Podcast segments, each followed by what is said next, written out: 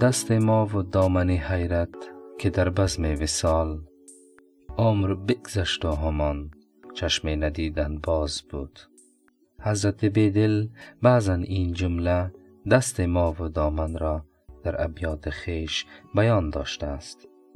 مثلا دست ما و دامن فرصت که تیر ناز او حاصل بیت آن است.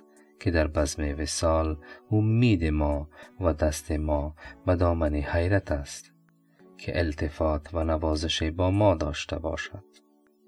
زیرا عمر ما گذشت اما تا هنوز از جلوه ها و انوار ذات باری در دل ما خبری نیست.